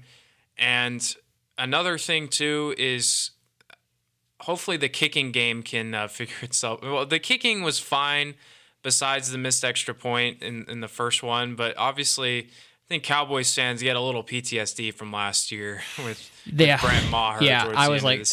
I tweeted out when Brandon Aubrey missed that extra point that it had been 84 years since a Cowboys kicker had made a point after attempt. Yeah, and so yes, honestly, field goals are and extra points are going to play a big part in this game because Cowboys offense probably won't score a lot of points against this Jets defense, but we'll see how it goes. I'm excited for this game. I do want to correct myself real fast. Uh, the line did open at three and a half. It is now uh, Dallas is now a nine point favorites. Oh wow, really? Okay. They really don't like trust Zach Wilson at all. I it's to, it's I'm telling you, it's a total trap game, but I still believe. Also, over the over under thirty eight. Okay, I'm, I'm taking the under on that, but I'm taking the Dallas Cowboys. By the way, I'm pointing at our camera right now, just making that clear. Score prediction sign go. Uh oh wow okay um I'll, I'll say I'll say tw- 24 just as TCU 24-17 24 17. I'm, I'm going to go 27 17. I'm, I'm I'm I'm sticking with Zion 24-17 Cowboys. yeah Yep, yep. All Gotta right, if we, if we had a graphic here at the bottom, this would totally be the the moment, like on game day, where they all pick the same team, and then lock it in, you know, all that stuff. Everyone chooses the team that nobody wants to win, but we should get a we should get a, a star and put it on one of our heads, like Lee Corso. oh my god, yeah, Lee Corso, legend. we can't beat college game day we Yeah. just can't But anyways, moving on, we got some more games that we want to talk about. Ravens and Bang, uh, the, the the the Ravens and Bengals are playing this weekend, and for the Ravens, they're coming off a solid win, twenty five to nine over the Houston Texans. Wasn't the greatest start for C.J. Stroud, but for the for the Ravens, they got the job done. But then you look at the Cincinnati Bengals, and Ooh-wee. I mean, gosh, you have a lot to prove to turn around. You just handed out fifty five million dollars a year to Joe Burrow, and he helped put your team three points on the board. And so you've got a lot to prove. That was Evan McPherson yeah, yeah, but against but the Browns exactly against the Browns. exactly. So a lot to prove for the Bengals there. What are you guys kind of thinking about with the Ravens Bengals matchup? Uh, you know, it's always a, a charged AFC North kind of matchup. I always love those AFC North games, and I love that the schedule makers were like, "Bengals, you're getting two of those in a row. You're going to face your face your state rival in the Browns, then you got to go to got to go to Baltimore. I think actually no, the game's at home for them. Yeah. Uh, but uh, yeah, it's going to be fun to see how this offense responds for Cincy. Right? You you expected a lot more against a, a Browns defense that a lot of people, you know, they thought could be okay. There's some pieces there. Myles Garrett, obviously, Denzel Ward, but the defense has struggled in the past couple of years. And then you just shelled out literally a semi truck load of money to to Joe Burrow, right? Yeah. It's filled with 17 million wheelbarrows for Wilburo. Wheelbarrows. Wilburo. totally That was a good one. unintentional uh, uh, of of cash for Joe Burrow, who you know, admittedly, that offense did not get a lot of looks in the preseason. Joe Burrow had the calf injury that he was kind of nursing, uh, so that was kind of their first kind of go around. But really, a bad spot to get your first go around against the Browns in the rain. Yeah. I feel like there's always at least one game that the Bengals and the Browns play where it's just the the conditions are just the worst, and it's mm-hmm. always in Cleveland. Oh yeah. Yeah, and last year the Bengals got off to a 0 2 start, and they bounced back in a pretty big way. They rattled off several wins in a row. I think the Bengals will bounce back. I, I really I think the Ravens, yeah, they won, but I didn't see a whole lot outside of Zay Flowers, and they didn't have Mark Andrews, which is important for that offense for him to be there and they just lost J.K. Dobbins, so now you have Gus Edwards and Justice Hill as the running backs for Baltimore. And you know they'll probably end up getting hurt too. Honestly, that Baltimore running back, I feel bad because The- they the it's just a Ravens- cycling injuries. The Ravens have just been bitten with injury bugs Yeah. forever. I feel I feel like I'm always watching the Ravens. They're like, all right, well here's the injury report. Half the team's out. Yep. We signed Gerald from down the street. He's going to play wide Yeah. receiver for us today. Yeah, but it's it. This is not going to happen again for Cincinnati. I cannot imagine a scenario where the Bengals either don't find the end zone or just completely struggle again. Tee Higgins had zero catches. If that happens again, I will be absolutely shocked. Like there's, I don't think there's any chance that happens. Ja'Marr Chase, he had five catches for 39 yards. I totally expect Cincinnati to bounce back. I think they win actually pretty big if I'm being honest. I think that they they definitely beat the Ravens, but who knows? Well, next up, we've got Colts and Texans. I think that's going to be an incredibly exciting game. You got CJ Stroud going up against Anthony Richardson. Stroud, obviously, with the Texans only putting up nine points, a little bit underwhelming for sure with, with Stroud making his, his NFL debut. But Anthony Richardson definitely impressed. The, the you know, despite losing 31 21 to the Jacksonville Jaguars, Anthony Richardson had himself a, a, a, solid NFL debut. Yeah, and the Colts were had the lead in that game Yeah. very late. Uh, the Jaguars rattled off 14 points ver- ver- toward the end of the game to you know make that game look a little bit you know out more out of reach mm-hmm. than it actually was. But I really liked what I saw in Anthony Richardson. I'm going to agree with what Trevor Lawrence told him after the game, which was great game. Got to protect yourself because there was a lot of times where he was just you know running straight into defenders and then getting tackled pretty hard and you don't want to see that out of especially a guy who's that athletic you really got to keep him healthy because that's what that is Anthony Richardson his whole deal is I'm fast I'm I'm fast and athletic right and that, that's his whole I'm not I'm not saying shtick and like that he's that that's a bad thing but that's what makes Anthony Richardson that's why the Colts drafted him is that they got they've totally pivoted from the last couple of years of Colts quarterbacks and Philip Rivers and Matt Ryan, where there is zero mobility. Now they have like the most mobility. It's a total pivot. It's funny actually. Yeah, I'm excited for what Anthony Richardson can bring to the table this season. The big thing that I noticed from week one is that sometimes his eyes were too, look too far down the field. Sometimes you just got to take the check down. There were multiple chances where they could have picked up five, six yards on a check down. That's something that Anthony Richardson needs to work on, and that's what a lot of rookie quarterbacks struggle with: is they want the big play, or they look their eyes look to one their first option when their second and third option is wide open for you know a substantial gain. Yeah, well, just as we're getting just getting to the end of this segment, there's two more games I just want to touch on incredibly briefly. But Giants Cardinals, two teams that are coming off of really poor losses, um, but those teams will definitely have to go at it this week. And then 49ers Rams, I'm just I'm I'm excited for that. That's another NFC West matchup. Seeing how the Niners played this weekend, and then the Rams getting that win over uh, the Seattle Seahawks, really exciting to see that a lot of Niner fans down in Los Angeles. We've seen videos over the last few years in playoff games and wildcard games, whatnot. It's going to be a lot of red. A sea, an absolute sea of red down at SoFi Stadium. But that wraps up our segment here. Looking ahead to week number two in the NFL season. We had a great week one, but week two's coming up, and it starts tomorrow on Thursday night. But stick here. We've got one last segment here before we call the show tonight with overreaction or not. You're listening to Riff Ram Review here on 88.7 The Choice, your choice for college radio. It may be hard to believe, but people just like you are already saving money. FeedThePig.org makes it easy. Their simple savings plan teaches you how to start saving without going overboard. So you don't need to mooch off your friends. You gonna finish that grape? You mean the one in my mouth?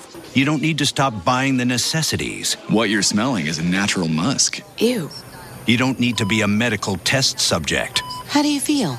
Mostly okay. I. Sometimes, though. You don't need to get a second job as a stuntman.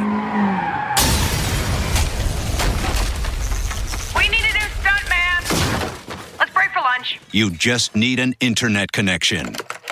Don't get left behind. Start your personal savings plan with the tips and tools on feedthepig.org. That way, you don't need to sell your soul to the devil. 15 bucks is the best I can do. All right, deal. Brought to you by the American Institute of CPAs and the Ad Council.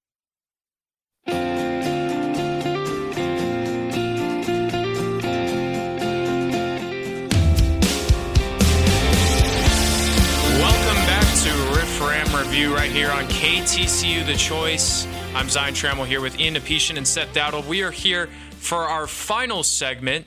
Seth, why don't you explain what our final segment's going to be? The Riff Ram Review Crew decides whether or not it's an overreaction. Let's go, also known as T R R R C D W O N I A O L G. That was impressive. You got that like stuff, reeled Seth. that off pretty quickly. Welcome to the show, ladies and gentlemen. Do do do do. Do do do do. Price is right, baby. Yeah, we got a little wheel here that If you're could- yeah, if you're watching on YouTube, you can see the wheel. Yeah, you can see the wheel on YouTube with a bunch of takes, and we're going to decide whether it's an overreaction or not. We're each going to get two takes, uh, or two that we'll have to see if it's an overreaction or not. Ian's going to spin the wheel, You're up first, Ian. So uh, let's spin away. Let's see what we get on the prizes. All right. We, we have a various sports to talk about here. Lions miss the playoffs. Overreaction or not? I'm saying it's an overreaction. I don't know. I, I, I really like this Lions team. Um, I love Dan Campbell. I want to see him succeed. And I mean, the way they started against the Chiefs, I'm excited for them. I, th- I think they can really grow and build upon what they did last year, even though they lost a couple pieces, especially within their running game. I'm really excited to see Jared Goff again. I mean, we talked about it last show, but Jared Goff, this is the last person we would have expected to be kind of leading a team at this point. But now he's kind of at the helm for for the Lions, and you know, may, maybe it wasn't the idea that the Lions would make would, miss the playoffs, but I just feel like this Lions team has a lot of green grass in front of them, and it's just up to them to to, to kind of take the season by the scruff of the neck. Yeah, they. I think they have the best team in the NFC NFC North. It's hard to say that another team will rise above Detroit. They looked really good on Thursday night. I like this Detroit Lions team, and it feels. I think it feels good for me. I can't imagine how good it feels for Lions fans to say, "Yeah, we actually have a good team." No comment on this. Let's spin that wheel again. All right, it's my turn. All right, this is your turn. All right, Yeah. here's the spin for Zion. All right. Hopefully, I get something good. Let's see here. What? A oh compliment rival Oh, team. this was the last thing we put on there, and no one wanted it. Are you kidding me? So I have to compliment my rival. Okay. Pick pick one, anyone. Yeah, pick pick one. Oh gosh. Uh I don't know. This is really hard. Okay. I'll go with the Houston Astros. Probably really? my least favorite team. I'll I'll do one other team I guess after this. For do, do two, you're gonna take this punishment and run with it. Okay, well, I'm trying to decide if I want to do the Astros or the Eagles. Those are like my two least favorite teams. Do the Eagles. I don't want to hear All right, anything nice we'll about do, the Astros. Okay, we'll do the we'll do the Eagles because I was just thinking about my least favorite teams. We'll do the Eagles. Okay, Jalen Hurts is a good quarterback. That was I, okay. okay, that no. was so hard. for Yeah, Zion no. to say. I'll, I'll I'll say this: the Eagles. Oh gosh. Okay, when they went out to Dreams and Nightmares by Meek Mill in the Super Bowl, I think it was 2018. That was super sick, and I hated to admit it, but I was like, wow, that is probably one of the coolest entrances I've ever seen. Um, I I like AJ Brown. He's a he's a mm, he's a good receiver. He's good for a fantasy team. Yeah, he's good. Uh, gosh, this is this is really tough. Do I have to keep going? No. Can, can I stop? You're okay, good, I can you're stop. good, you're thank good, God. good. We Oh can see that this is visibly painful this is for you. so painful. I, I don't even think I could have done an Astros one. The Eagles. That was I mean, the Astros one, I could say, you know, one of them could play the drums in a band. I mean, you know, Yeah. banging them trash cans, you yeah. know. Carlos Beltran's a pretty good drum Fastball. player. Oh. Yeah, um, I, I like Kyle Tucker. He's killed the Rangers, but he's a good player. All right, spin that wheel. Yeah, All let's spin it. It's Seth, Seth's it's your turn. turn. All right, let's do this. I love that wheel spin sound. It sounds really nice. Oh, Seager for AL MVP. Yes, I think that Corey Seager is the most valuable player in the American League. I don't I don't think that this is an underrea- or an overreaction whatsoever. Everyone's going to point to Shohei Ohtani, and yes, Shohei Ohtani is the best player that baseball has to offer. But Shohei Ohtani, uh, spoiler alert, is not on the field right now consistently at all. Has not been for the past two months. Corey Seager has not either. But when Corey I was, I was gonna waiting for say. that. I Yeah, was, I I was know. going to say. I know, but Corey Seager, when he is on the field, and, and here's the thing: the reason I say that this is not an overreaction is because of what the what I think the voters could do.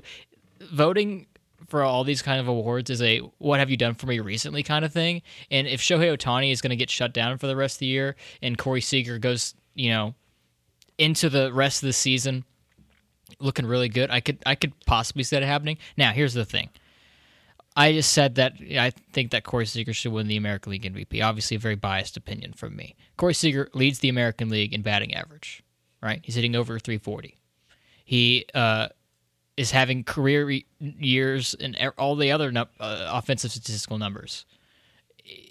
I I just don't see a world where without Corey Seager, the Texas Rangers are any good. Yeah, and, and and I think right that goes back to that conversation of MVP. Is that just the best player or the player that's really most valuable to that team, right? In in in terms of the circumstances throughout the season. And I think something with Corey Seager. I don't know. It's it's it's he's always been there for the Rangers. Obviously, outside of being injured, he's always been there for the Rangers when they needed it, and he's been their most impressive player this season. You know, and and right going back to what you said, recency bias, right? I think that can really play into it. Just like you said, if if Ohtani is shut down, how much does that recency bias play into the thoughts of the voters for this, right? Also, the Angels suck. Yep.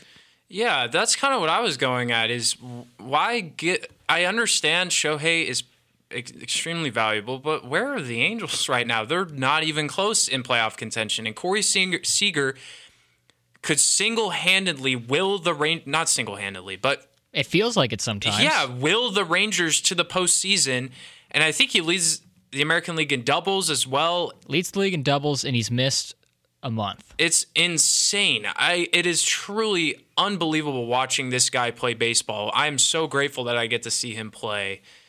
I agree, Seth. I think he should win American League MVP.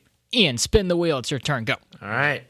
This is your final take. I think I think we might have time We for might another have one. time for a Okay, long we might have another one. Okay, cool. Oh boy, what what is that? No top four for Newcastle United. Thank God I did not have to do. I still could actually. I still may have to. I don't know, but Well, Yeah. if it comes up again, we're not going to talk that's about true. it. That's exactly. True. That's true. This is the perfect one for Ian to get because Ian wrote this on the board, and Zion and I looked at each other and we're like, What? "Well, I- uh, yeah." Zion wrote "new" in Castle in two separate words when he wrote it down. I do not. I did not know Newcastle United even existed until two hours ago. So Yeah. that would not have been good for me. Yeah, no, with Newcastle, um, obviously for everyone that's not familiar, they're a part of the English Premier League over in the in the United Kingdom, and they they're coming off the back of a really solid season where they finished in the top four. They're going to go play in Champions League, but they're a really young team, inexperienced. So no top four for Newcastle. I I I think that is that that's underrated. I, I I think that Newcastle will not make it to the top four. Um, Newcastle's a really young team. They've got a lot of great talent, a lot of skill, but the experience, the veteran presence isn't necessarily there yet. And the thing is, in, in in international soccer, some of these clubs are playing multiple competitions. You have the Premier League, but then you're you've also got the EFL Cup, the FA Cup, and then you also have the Champions League that Newcastle made it into from last season's placings in the Premier League. And for a team like Newcastle, you're gonna have to kind of weigh out your options and say, look, where where do we need to play our strongest lineups? Because there's a certain point in the season where a lot of players have the mileage on their legs and there becomes a point where you say look we can't focus on all four of these competitions we need to kind of pick and choose at this point and so depending on how far they get in the champions league obviously you're going to go for the champions league that's going to be your primary that in the premier league but i'm expecting newcastle to get knocked out of the champions league and then they'll be able to focus on some other competitions but until then they've got a very young team that's very inexperienced and they have a manager that hasn't experienced a long season like this in so many competitions. So that's my worry for them. I want to see them do well. They're a team that haven't been doing well for the last decade and even more than that.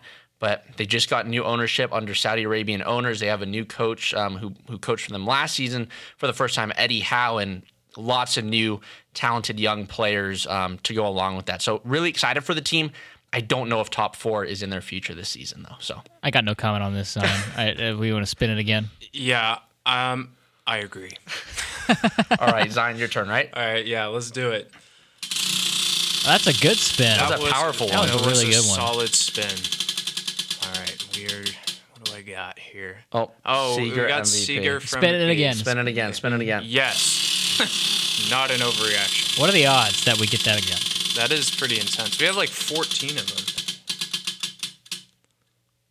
Evan Carter equals Rangers future. Yeah, so that was the one I put is Evan Carter will be the best player on the Texas Rangers in 2 years. Is that an overreaction or not? Uh, I'm going to say no because here's the thing. Evan Carter what he's doing right now, he just got brought up to the big leagues. What he was doing at Double AA and AAA was remarkable. This dude's already making an impact. He's had, I think, two or three outfield assists already.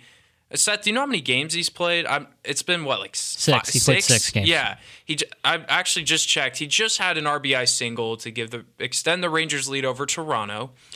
He has a home run. He's a very patient hitter for a young guy like that, and he's wearing number 32.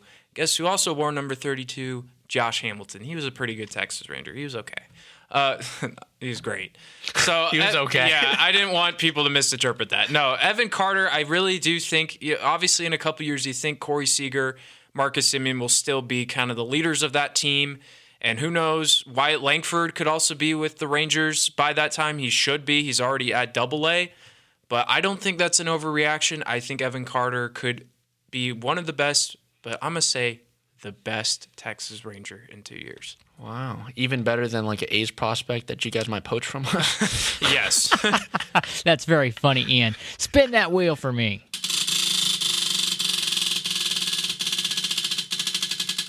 Here we go. A very long one. I know, I know. Oh, oh, oh, oh, oh, oh, oh, oh. Okay, so it's the Jets' season is over without Aaron Rodgers. Like, I guess do they miss the? pl- They were going to miss the playoffs. It's over. Is that is that okay? Miss the playoffs? Is that the definition of yeah, over? yeah. They're going to miss the postseason. Overreaction. Ah, Okay. I think, and I said it when we talked about. Uh, I think this defense is special. I think that defense is really good, and I think it's going to carry them to more wins than they deserve to get. And that's really all I have to say about it. I, I don't. Uh, Zach Wilson uh, is kind of uh, still a wait and see for me. You know, we've seen a lot from Zach Wilson. He's still staring down receivers a little bit too much for my liking. Which uh, I don't know if y'all know this, but if you just look at the guy, then the corner's like, oh, you're going to throw it to him. I'm going to go get that. And that's kind of what happened against the Bills.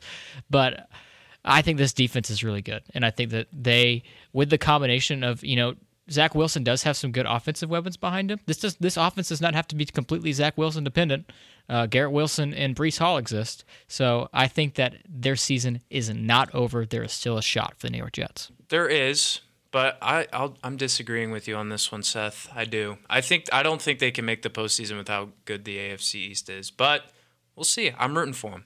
Yeah, definitely rooting for the Jets. Definitely hard to come by after that first game, but We might have time for two more spins. We I got know, a lot of time. I know. We got a lot of time on here. We we, we might have to manufacture some spins here, depending on, Yeah. on on which ones we go through. To be honest, but Yeah. all right, we're we're sending it around the horn again. This is great. I love that sound. This is awesome. Oh oh oh oh oh oh. oh. Oh, whoa, whoa, whoa. Oh, Oh, goodness. that's what fell. Okay, for everyone watching or listening at home, something flicked off the ceiling and hit me in the head. I saw that. Okay. What in the world? Yeah, I know. Something flicked off the ceiling and hit me in the head. And if you could hear from the wheel spinning, it wasn't a consistent. It was not a consistent spin. Excuse me, as I stepped away from the mic. I actually have one of the little tickers that broke off of the spinner, and now it's landed on Ben Shelton. Ben Shelton making it to the U.S. Open semifinals equals thumbs up. So Seth, what this was your take. Yeah, I wrote this. What was it? What was All right. the thing? So Ben Shelton, an American uh, tennis player, uh, made the U.S. Open semifinals, lost to Novak Djokovic in a it was a really good, I thought, uh, tennis match. Uh, but not a lot of uh, good. Uh, there hasn't been a, a really dominant men's tennis player from the United States that has kind of taken this country by storm in some time. But from what I noticed on social media and kind of around campus as well, there was some buzz about Ben Shelton's performance. I heard some buzz about what Ben Shelton did. I literally walking to class in Reed Hall, I heard people talking about Ben Shelton. Really? Which kind of, you know, inspired me to put this on the board because I I mean, he really kind of invigorated my fandom for tennis, and he it was a really fun time to watch this young kid. He's 20 years old, go up against the best in the world and make it really far. Uh, but Ian, yeah. you have to talk about So, it. do you think it's an overreaction that Ben Shelton will get you, the Americans, to be talking about men's? Well, tennis? not just to get Americans to talk about tennis, but like get a, you know, will there be a dominant tennis player that From, reaches in from, maybe from the U.S. And, it might- and it might be Ben Shelton. Yeah, yeah. It- no, I mean, based off of my incredibly extensive tennis knowledge, I mean, you guys know I love going out to the court playing a little tennis here Oh, on the yeah. weekend. Um, no, Ben Shelton, who first when when I heard his name sounded like a country singer. Um, That was Blake Shelton. yeah, yeah, No, I think he can be great. I do. From what I've heard from Seth Dowdle over there. Ben I- Shelton sounds like the real deal Go at and watch. age Go, 20. go and watch some highlights of Ben Shelton. His serve is 150 miles an hour. He serves the, the ball 150 miles an hour. He can fizz it with the racket. Yeah. So go and go and watch some Ben Shelton highlights tonight. Uh, uh, watch his match. Uh, uh, don't have to watch the whole thing. Watch some highlights of his match against uh, Tiafoe. That was really good. Tiafoe. Got it. I'm gonna just watch King Richard, the Will Smith, uh, Serena Williams. That movie uh, slaps. movie, and that's that's. Oh, wow. Yeah, slaps. Will Smith. Oh, yeah, low blow. Anyhow, Spin that Anywho, wheel. It's, uh, All right. it's my turn. Let's hope this thing doesn't break off. yeah, that I was wondering where hit that the came ceiling from. and I it thought, hit hit my head and I looked down and I'm like, I, who threw I thought our boss Jeff came in and like threw something. Oh. uh, we got Lions, Lions missed missing the playoffs, so we're gonna spin it again. But uh, let's see what I get here. Hopefully, hopefully it's one I have extensive knowledge of. Evan Carter again. So uh, Spin it again. One last spin. One last spin. Okay, I'm getting the sense one of these is about to flick off. If not, then I'll just talk about one that I see like quickly. I can manufacture. I can Okay. manufacture. All right. Yeah, you can you can pick one for me. Scott Hatteberg, best scene from a sports movie. Ooh, is that an overreaction? Yes. It uh, okay. It is an incredible scene. I think it's not even for me. It's not the best scene in the movie. I think the best scene in, in of course, we're referring. Let me make this clear. Actually, we're talking about Moneyball, which is about Ian's Oakland A's, and we we hear about it a lot from him. It's an incredible movie. Brad Pitt gives and Jonah Hill they give incredible performances. Chris Chris Pratt, Mario plays Scott Hatteberg, and it is a scene that gets that gets me goosebumps. But for me personally, I think my favorite scene in that movie is where Billy Beane go. You know, he points uh, to Jonah Hill's character. I can't remember his name. He's like, "What does he do? He gets on base." I just I love that scene. For me personally, just whenever they're breaking down stats and whatnot, that's my favorite scene in a sports movie. Another scene that comes to mind is remember the Titans with the strong side. You know that that scene's pretty iconic. Uh, I'm trying to think of some others. There, there. I, for me personally, I think it's an overreaction. I don't think it's the best scene in a sports movie, but you know what, Zion? It's okay to have wrong opinions. it is an incredible scene, though. I'll give it that. But you know, not the best. One Shame more- on you. One more spin for me, please. Yeah. All right. Last spin of the day. Probably ever. I don't know if we're, are we ever gonna do this again. We got to bring this back at some We should. point. We should absolutely. Oh, this is a good one. TCU will not make a bowl game. Overreaction or not? Oh boy. Oh. I think right now, as we currently sit, that is an overreaction. Really? You think that's an overreaction? I think so. Yes. Yeah, I think so. I think Seth and I are in agreement here. Ian, you disagree? I I, I uh, this I'll, I have the floor. So I yeah, it will- is. You I- do have the floor. Uh, I think that this is an overreaction uh, just right now. I, I don't think there's enough data points to point at here to, to really jump to that conclusion because what we've seen from the Big 12 and some of the opponents that TCU is playing, uh, there might be some advantages that TCU has, and I think that there is a uh, there is a, a shot to get five wins on uh, six wins on this schedule, and that's all you're trying to get to to win a bowl game. Uh, you can beat Houston. Uh, you can beat SMU, although uh, we've had our discussions and we'll have some more next week about that SMU game, about how difficult that might be. You can beat BYU. Uh, you can certainly, you know, beat Baylor. You can beat Texas Tech, and I think that gets you to. Does that get you six? Somewhere close. Yeah. Sorry, my my brain after four o'clock stops doing math. I think that. I think, it's I like think, yeah, somewhere in that ballpark. Well, that you're, you're certainly very close. So I think TCU, even with the struggles early on here, I, I don't think that it is. I, I I think it's a reach to say that TCU cannot make a bowl game. Yep. We'll see. We'll see what happens. TCU will play Houston this Saturday. Can they get one step closer to a bowl game? We'll find out. We'll cross our fingers. So that will do it for episode three here for Riff Ram Review. Thank you all for tuning in at any point during the show. We really do appreciate it. You can also listen to us on Apple Podcasts and on Spotify.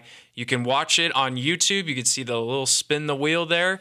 You can follow us on Instagram and TikTok, all at Riff Ram Review. It's this. It's the same throughout. And so we do appreciate you all tuning in For Ian Nepetion and Seth Dowdle, I'm Zion Trammell. Thanks for tuning in. Have a good night and go Frogs. Thank you.